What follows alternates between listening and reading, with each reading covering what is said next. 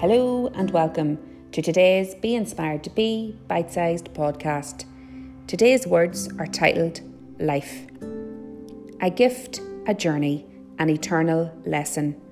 Family, friends, each one a blessing.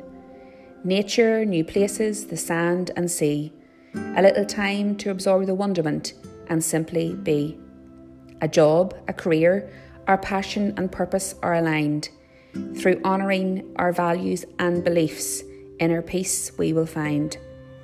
Listening to others, to our instinct and intuition, we will gravitate towards our true life's mission. One life, one chance to make all of our dreams come true.